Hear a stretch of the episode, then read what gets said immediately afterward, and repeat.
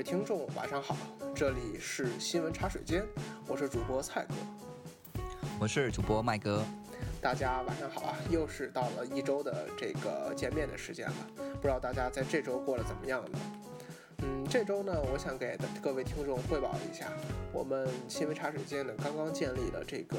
官方的，应该目前算是半官方的这个微博，名字就叫新闻茶水间。如果大家有想跟我们互动的，也欢迎及时在微博上面关注我们，我们也会主动互粉的哟。对呀，啊，我们后期那个会通过官方的微博发。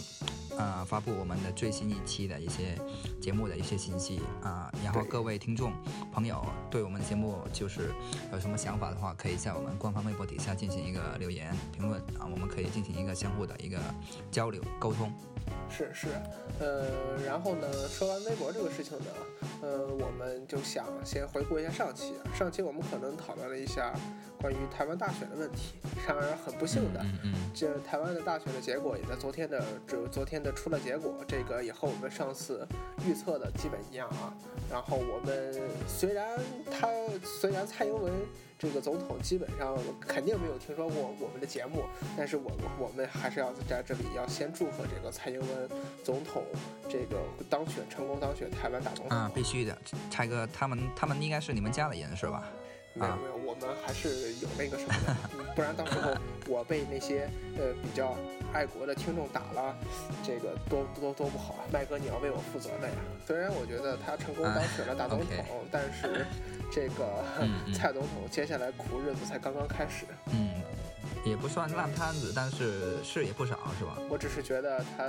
需要去作为也让一个没有参政从政经验的人去直接第一次就做大总统，确实比较难。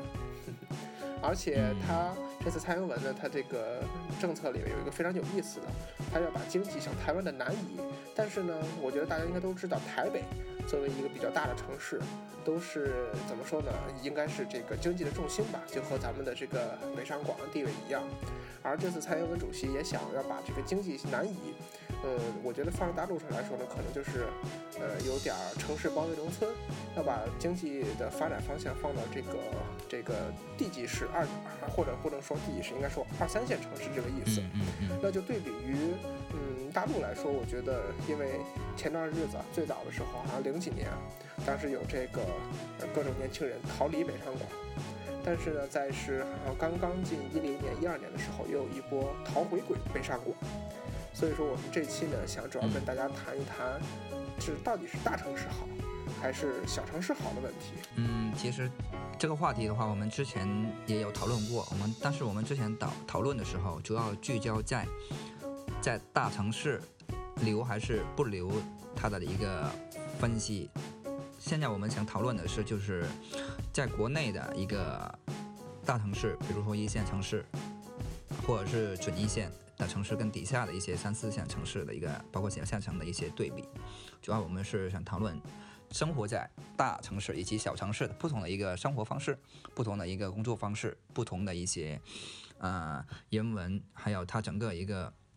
啊，环境，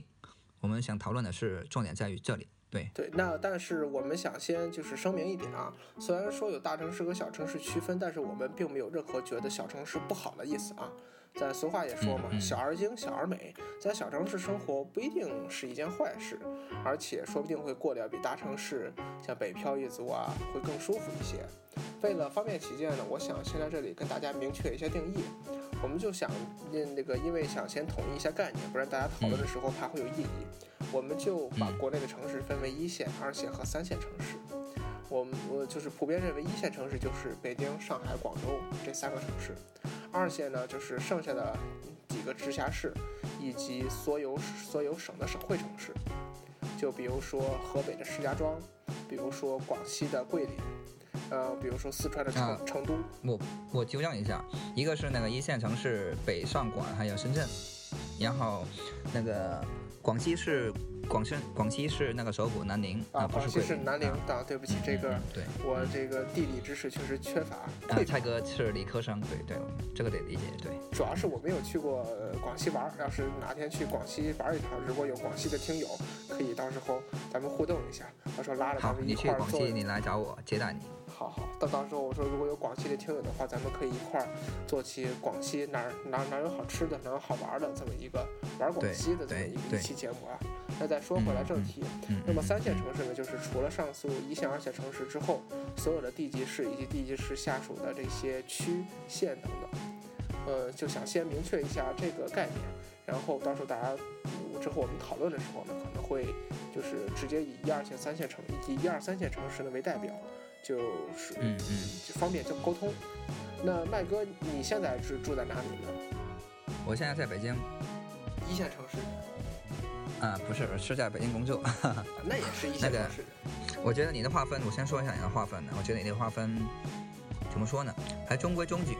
有在顶层的，有在中间的，有在底下的。嗯。按照那个社会的阶级来分的话，就是说有顶层社会，有中产阶级，嗯，有中下层人民。我觉得可能这样的划分。基本都能囊括中国国内的一些城市的不同的级、不同级别的城市吧。我觉得，嗯，从笼统意义上来说还是可以的。对，然后继续，你你想说什么来着？其实我这个划分的并不是根据它的这个经经济水平怎么划分，应该是根据它的行政行政级别去划分的。因为说实话，可能，呃，比如说北上广一线城市的一些穷人。可能也比不过一些地级市的一些土豪们，这个经济水平的富有，所以说我觉得还是以这个，就是我刚刚划划分的标准是这个行政级别啊，并不是经济方面，不然的话，可能呃大家就就是可能会对我们这个划分有意见。那刚才话说回来啊，麦哥，你之前来北京之前是在哪？我之前是在那个三线，属于三线范畴。三线范畴啊，对对，所以那个嗯，大学。是在二线城市，可以说是一点五线吧，啊，一个直辖市，然后完了，现在是在一线，对，所以也算是从三线，然后到了二线，然后再到一线，就所以这么一个过程是也会有一些一些体会吧，我觉得。那我们今天其实也主要想探讨出来，到底什么样的人更适合大城市里生活，什么样的人适合在小城市里生活。那要不麦哥，你先说说你当时在广西的时候，你觉得这些小城市，呃，有什么就是活着比较舒服自在的这些小城市的优势在哪儿？小城市的话，首先它那个生活成本比较低，对对，这是从经济方面来看的，就是比如说，嗯，包括你日常的那个柴米盐油是吧？然后你的蔬菜。然后水果类的都比较低，因为它很多东西直接就可以从那个乡镇底下去直接就可以运过来了，所以它整体它那个成本就不高，所以它那个售价其实也不高。很另外有很多东西其实，嗯嗯，不像大城市里边什么东西都要花钱，在小城市里边，嗯。享受到一些跟大城市效用相同的一些商品，可能它的那个成本，它的那个代价是很低的，所以这是一方面，就是成本比较低。第二个方面就是它那个生活节奏比较慢，因为它小，所以比如说没有地铁，然后公交可能也会很慢，我们花在路上的那个时间就很短，这是它那个节奏方面的。第三个是工作方面嘛，因为毕竟小城市它那个人才方面可能并没有大城市那么多，所以它那个竞争并没有那么激烈。对，然后嗯，另外一方面就是小城市的话，很多你以前的亲戚啊朋友都是在小城市里边，然后你会有很多的一些小伙伴们，周末可以一起玩，甚至你平时工作可能。都是在一起一块工作，所以你的那个圈子的话，可能会嗯比较舒服，比较牢比比较牢固，对对，没有变动性没那么大，对，嗯，这是我能想到的。嗯，对，其实就是对于蔬菜那一点，其实我还是挺存疑的，因为我就是之前我我了解的，我也不知道现在就确定不确定啊，好像就是国家一就是直接把这个蔬菜啊。全部先收归起来，之后再去给这些菜商、菜贩们，再让他们去这个在这个城市里的市场上去销售。但这点目前是，啊，对，说所以说就是，呃，因为之前我有一个很亲身的感受，就是我刚来山东之后，我发现，在山东呢，有些菜价要比北京要贵。我不知道是是不是因为交通啊方面的问题啊，这个是一，呃，不是交通可能是一方面，我觉得更多是一个供供供求的问题。北京的话，可能它周边有很多一些菜农，他们种的一些蔬菜，呃，供应量比较大，他们会形成一个竞争，整体就会把那个价格给压下来。如果比如说你在山东济南或者是某一个城市。这样的一种，比如说某一种菜种，它那个资源比较少的话，供给比较少，人人家需求就市场上的需求要很多的话，可能那个价格就抬升了。嗯，这个也是希望具体如果懂行情的这个听友们，也可以给我们留言，也告诉我们一下。不过具体这个菜的供给多是多少啊，这个不好说。但是菜哥只是有一个的，所以供给很少，那么菜哥的价格也很高。嗯，对对，开开开个玩笑啊。然后我还就对我来说，我觉得在这个呃小城市里生活呢，在这对对我来说最直观的，我感觉就是说过得比较舒服，可能不用说上下班要高峰，嗯，来来回回可能每天上班下班就要一一个小时到两个小时左右时间，嗯，因为城市小嘛，你住的也不是特别远，然后可能呃回到家吃完饭之后，可能才晚上七点多，你还有时间和家里人一起。呃，玩一玩，然后出去遛遛弯儿、散散心，或者约几个三五好友一块儿出去打打牌、搓搓麻，甚至说踢踢球、泡泡健身房，呃，看看书、看个电视剧，也是比较。也是比较舒服的，反正据在我是我我在山东的这个城市里呢，一般来说，这个人呢，主要是选择的这个这个这个娱乐活动呢，主要就是窝在家里晚上看电视连续剧。我觉得虽然这种可能说对于年轻人来说不一定是件好事，因为有时候过于过于沉溺于温柔乡的感觉，但是嗯，这也不妨是一个让人比较舒服的一个缓和的一个慢生活吧。嗯嗯嗯。是那，其实小城市它那个有好的一方面，其实也有不好的一方面，是吗？从一个中立的一个角度来看的话，那你觉得，蔡哥，你觉得小就你自己的理解是，如果是底下的一些城市的话，他们有一些什么样的相对来说没那么理想的一些方面呢？我倒觉得，如果比方说安于现状，或者说是从事一些像比如说文字，或者说是绘画等等，哎，这也不好说。呃，就是比较比较安静，比较是愿意就是过得舒服一点的这些人，我觉得可以选择去小城市生活。就像前段时间其实还挺热的，前些年一直挺热的，比如说去什么大理、丽江啊，在那里开家小客栈啊，住那样的生活。其实我觉得现在。呃，无论是文艺青年，还是咱们咱们普通青年，甚至说二逼青年们，也是挺向往这些生活的。不过这些，我觉得就是你得有一定的经济基础吧。嗯，然后呢，那么你还是比较能享受这种安逸生活的话，我觉得这个小城市的生活一定非常的适合你，能让你过着非常的舒服。嗯，对，那个小城市确实是这是一方面。其实它小城市有不好的，其实比如说那个。它的那些，嗯，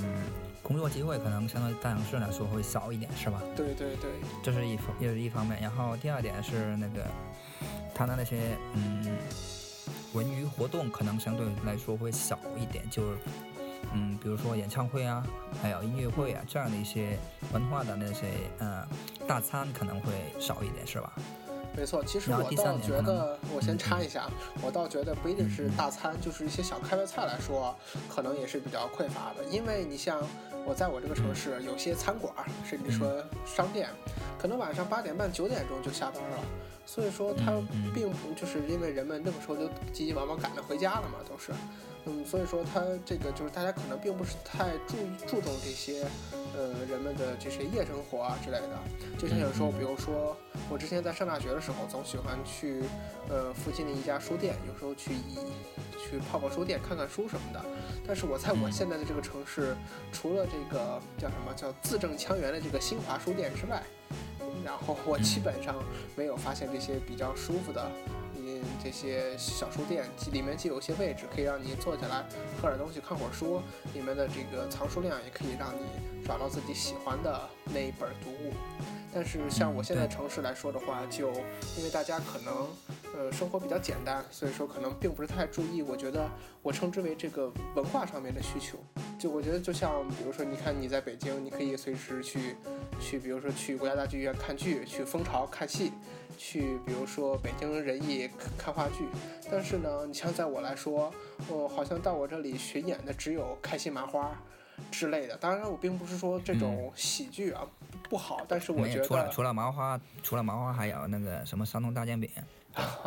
但是我只是觉得这种有些东西，因为我我可能现实一点，我觉得这种只是一笑，笑完之后就没有了东西，并不是很有意思。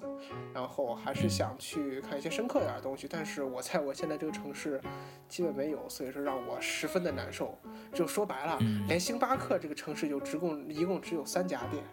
这让我非常的难受啊！幸好还有，要不然可能更更更令柴哥抓抓狂了，是吧？那个第三点就是我想说的，就是啊啊，就是也是顺着柴哥刚才说的，就是尤其是对于年轻人人来说，可能小一点的城市可能无法满足他们的一个需求，文文娱活动相对来说偏少，然后城市可能整体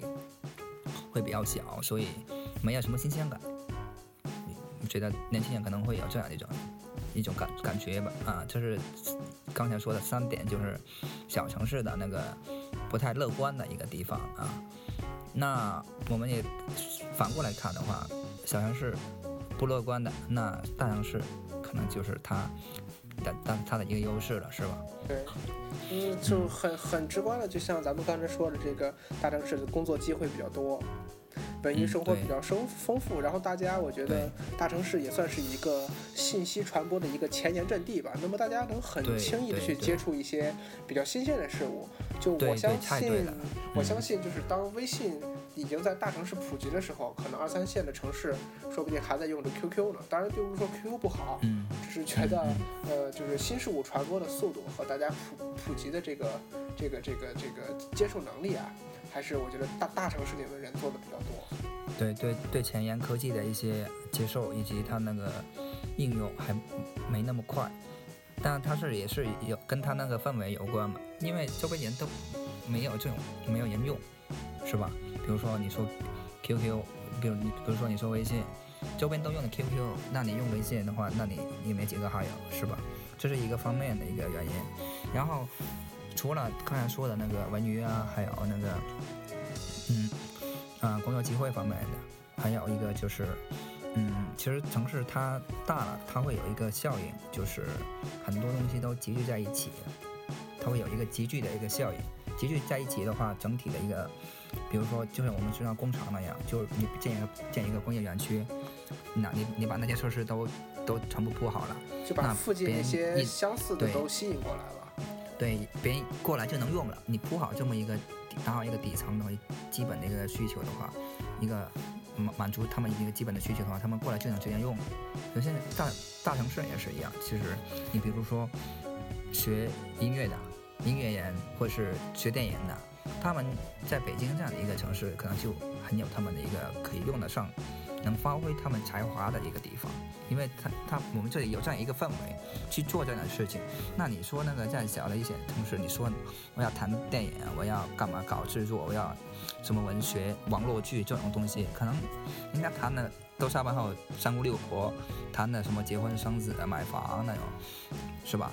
对，而且我倒觉得这些艺术啊，我觉得一定要在大城市，因为一些新的技术手法、新的拍摄的这，比如拍电影的拍摄的这个手法，比如说那些画画的一些笔触的那些画法，我觉得都是在大城市，像纽约这种世界的中心，你才能去学到这些最顶尖的这些技术和手法。我觉得，嗯，对对，我们怎么说呢？就是。我目前划分这个说这个大城市跟小城市有，其实我觉得有点类似于我们以前古代的时候，比如说宋朝吧，他们啊农村跟那个市井市井市民就是市民阶层，其实我国的市民阶层其实还是从那个宋朝的时候开始比较繁荣起来，然后呢就出现了一些很多的一些文学的创作啊，比如说那个词啊，还有元朝那个曲啊。然后明朝的一些很多的一些戏剧啊，是吧？只有那个就是他那个生活水平，其实相对来说可能有所提高之后，他会有一些更啊、精神层次的一些一些东西出现。对他得先把肚子填饱之后，他才能再想怎么丰富脑子上的这个精神食粮的问题。对对对对，然后但是但是其实有它好也有不好的地方，是吧？对，其实，嗯，我最早就是说，呃，来到就是就是一线城市的时候啊，我当时的时候第一反应就是说，我感觉这个城市我看不透，因为小城市对我来说，我觉得就是很明显的，你能把这个城市基本上的这个主要的城区你都能琢磨透，你都能知道哪个地方在哪儿，你都可以就感觉熟悉认识这个城市。但是对于大城市来说，因为它不断的在扩张，而且这个城市本身就比如说对于上海来说，你可能生活在五角场附近，但是你知道五角场这附近是哪是哪儿，可是哪天你到了闵行那一块儿，你会发现又是一个全新的世界。在大城市里面，嗯我感觉就是一场冒险，你不停的在去探索这个城市里不同的角落。嗯，这个从两个角度来说，就是这个差异下，就从我个人来看的话，我觉得比较刺激，因为每一次你的一个出行，可能都会面对一次新的一个环境，但是对于可能觉得就是心中没有那个地图的话，可能也就很糟了，就是不熟悉。你说的那个上海那个五角是吧？五角场到闵行那个得两个两，据说啊，地铁的话得两个小时，两个半小时。嗯，差不多。所以说嘛，那个他那个张世钊超去去那个哪了？去闵行了，他那室友叫闵行当然是啊闵啊闵行是吧？对闵啊啊行，闵行，，sorry sorry，啊，所以所以说他那个钥匙就找不着了呗，所以他就开始抱怨是吧？张世超把那钥匙放哪了是吧？对，其嗯实，然后嗯、这种其实也挺有意思。我之前看一个，就是说一个公众号叫做“假装在纽约”，就是就是说的在纽约生活的一些事儿。他们说，在纽约这个地方最好玩的事情就是你可能不知道在哪一个路口，呃，拐弯之后你就会发现在路边一个新开的馆子，这个馆子你去探索之后才发现它它是这么的美味，然后它甚至还可能是米其林的嗯，呃这个餐厅，就是以这种探索的这种新鲜感和最后你这个成就感，我觉得能带给你很多不一样的乐趣。对对对。像我在北京，我就觉得有时候去外面逛的话，我发现哎，这有一个新的片区，我觉得以前没来过，也感觉挺新鲜，都是一片新的世界。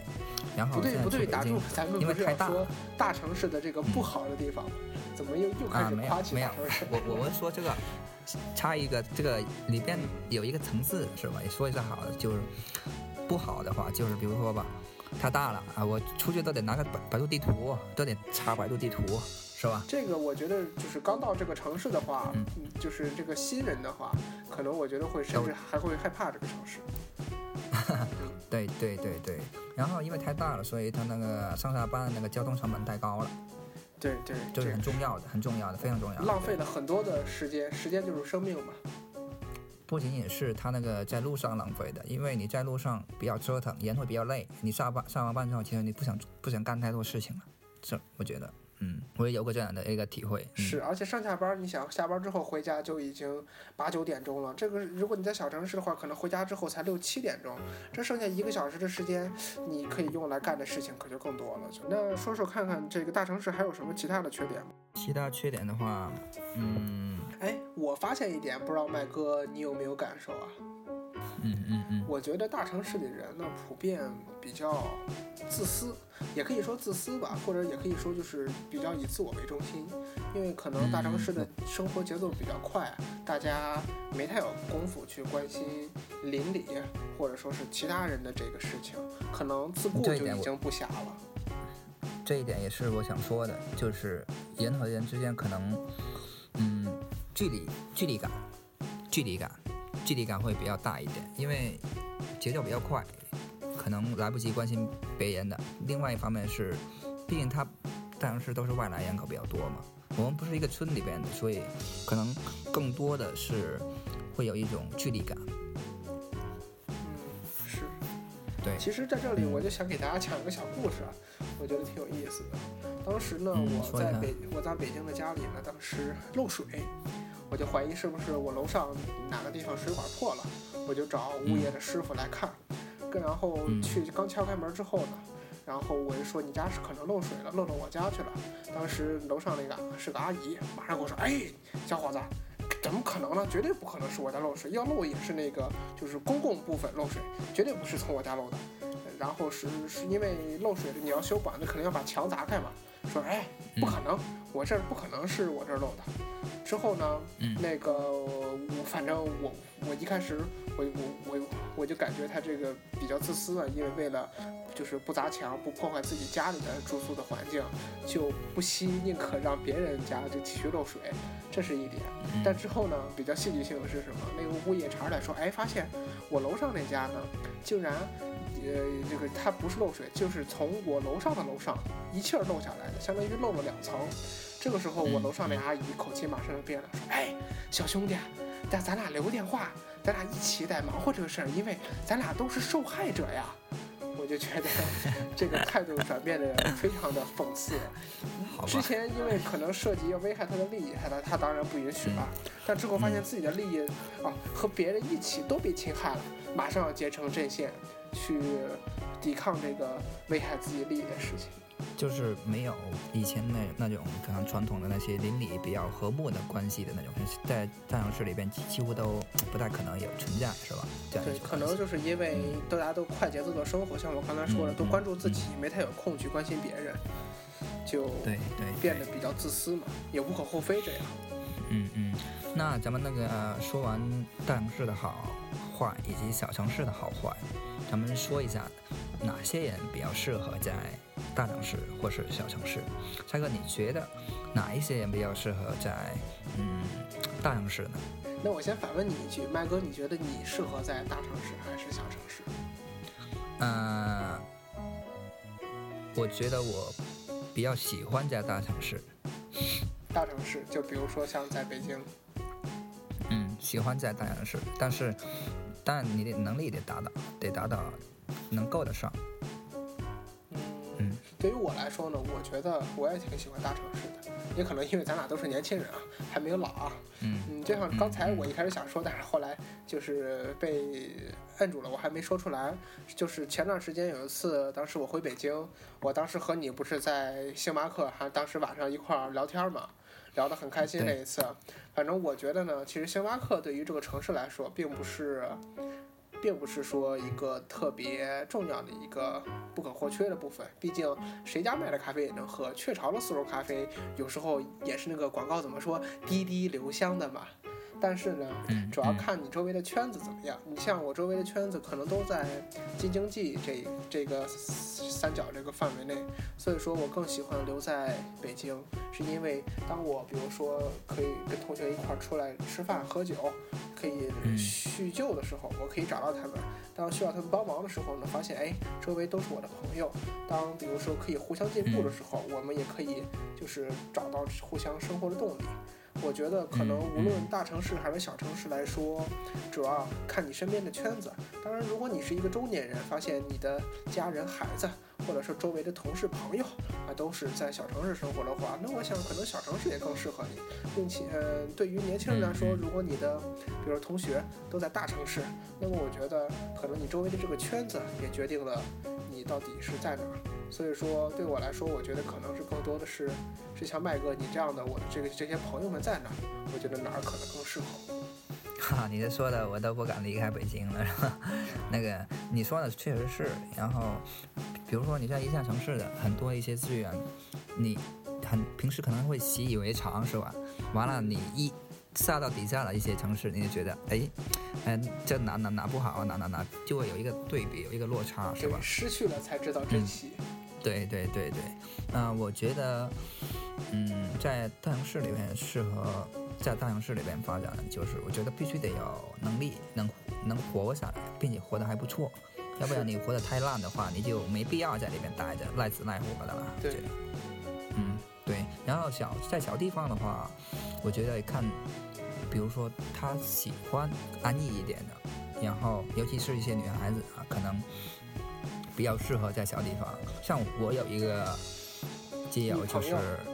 不是不是不是女孩子，我我没没有，我还没转过来，没没转过来，是还是是男的，就是基友。然后像他就比较是比较喜欢，是是男的，比较喜欢在那个底下的一些城市里边，然后就没有，并不是说，嗯、呃，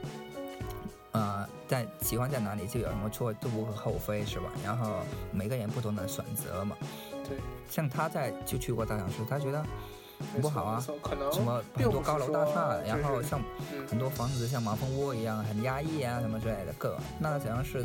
多空旷啊，自由自在干嘛是吧？每个人有不同的选择嘛，所以我觉得，当然选择的话也得结合自己的一个自身的一个情况是吧？是这个，其实，嗯，我想给观众们不是观众们啊，想给听众们透露一件事情。其实这个是我和麦哥录的第二遍了，因为就这个大城市、小城市的问题呢，我们之前还吵，就之前录的那一期呢，还快吵起来了。可能就是对于大城市和小城市互相理解不同，造成了一些偏差。但是其实后来想想，他选择大城市或者小城市也没有对错，无非是适合不适合罢了。就跟你自己选择的工作、选择的伴偶、选择读的专业、喜欢的那些事情一样，没有对与错，就是适合不适合。对对，所以现在我们几乎也录完这个节目之后，就不会再去网上看那些，比如说啊、那些什么什么是否逃离逃离什么北上广啊呀，不逃离啊那种，就没什么意义。我觉得个人情况也不一样。对对，嗯，是，有时候舶来品并不一定是好的，适合自己的可能才更入味儿。我觉得啊，这一期因为之前你也说过，咱们之前为了这个可能也吵吵了一下，然后现在是不打不相识，不是不相识，是不打不出结论，是吧？这也是我们的一个观点，就是无论是在哪，有一句话叫什么说来着？叫呃什么？如果心中有阳光是吗？还是去到哪都是天堂是吗？是这么说的吗？或是心中没有阳光，去到哪都是地狱，或者去到哪都是荒凉的地。大概大概是这么一个意思。我我那个不学无术啊，还不太懂啊。然后听众们也可以查一下。嗯嗯，反正就大家会意就好，对对对，意会就好。对意会就好。行，那麦哥，你还有什么想说的吗？啊、我这边做的，我说的还差不多了。差不多了，那咱们要不今天就先这样。嗯，好的，嗯，那谢谢谢各位听众的那个收听，咱们下次再见。好，我们这期节目的录制时间是一月十七号的晚上，现在是晚上十点，这已经是我们录的第二遍了。好的，那听众如果对我们的节目有喜欢的话，请呃下狠心点一下订阅这两个字。嗯、如果呢有对我们节目嗯呃支持的，也给我们留个言，夸过我们两句。如果对我们节目有什么不满的，也可以骂我们两句，对吧？这个到时候我们也会主动跟你们回复，也会互动的。啊，就像开始在题目之前说的，我们的这个嗯微博的公众号也建立了，名字就叫新闻茶水间，这个头像和我们的 logo 是一样的。如果大家想和我们在上面探讨一下，想勾搭勾搭我们，也可以在上面给我们留言，嗯我们也会一一回复的。行，好，那下期不听不散，各位听众。嗯，好的，拜拜。